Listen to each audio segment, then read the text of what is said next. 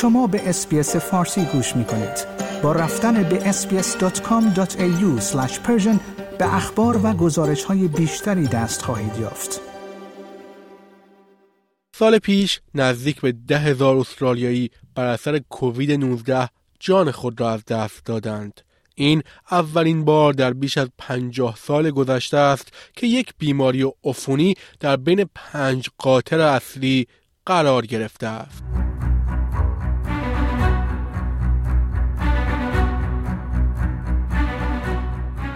کووید 19 به عنوان یکی از کشنده ترین بیماری های استرالیا معرفی شده است و فقط بیماری قلبی و زوال عقل از آن پیشی گرفتند. بر اساس داده های اداره آمار استرالیا موسوم به ABS که روز چهارشنبه منتشر شد نزدیک به ده هزار استرالیایی در سال گذشته بر اثر این ویروس جان خود را از دست دادند و همچنین کرونا در مرگ 2782 نفر نقش داشت.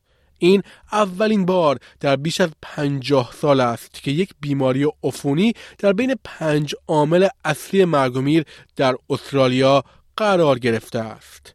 در سال 1970 آنفولانزا و زاتوریه پنجمین علت مرگ بودند در حالی که بیماری قلبی از سال 1968 به عنوان عامل اصلی باقی مانده است. ABS در این رابطه گفت این اولین بار از سال 2006 است که تغییری در پنج علت اصلی ایجاد شده است. در سال 2006 زوال عقل با سبقت گرفتن از سرطان روده وارد فهرست پنج عامل اصلی مرگومیر استرالیایی ها شد. همچنین نرخ مرگومیر ناشی از کووید در سال گذشته هم از سال 2021 23.7 درصد و از سال 2020 24.5 درصد افزایش یافته است. میانگین سنی افراد کشته شده توسط ویروس 85 ممیز 8 سال بوده است که 52 درصد از کل مرگومیر را شامل می شود.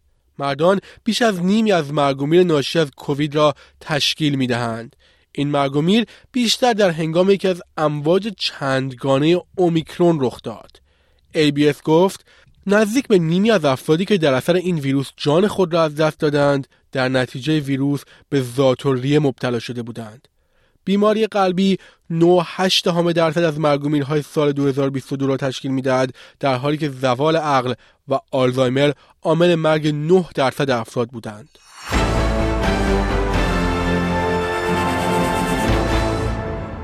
شنوندگان گرامی این گزارش همکارانم از SBS نیوز بود که من نیو صدر از SBS فارسی آن را تهیه و تقدیم حضور شما کردم آیا می خواهید به مطالب بیشتری مانند این گزارش گوش کنید؟ به ما از طریق Apple Podcast، Google Podcast، Spotify یا هر جای دیگری که پادکست های خود را از آن می گیرید گوش کنید؟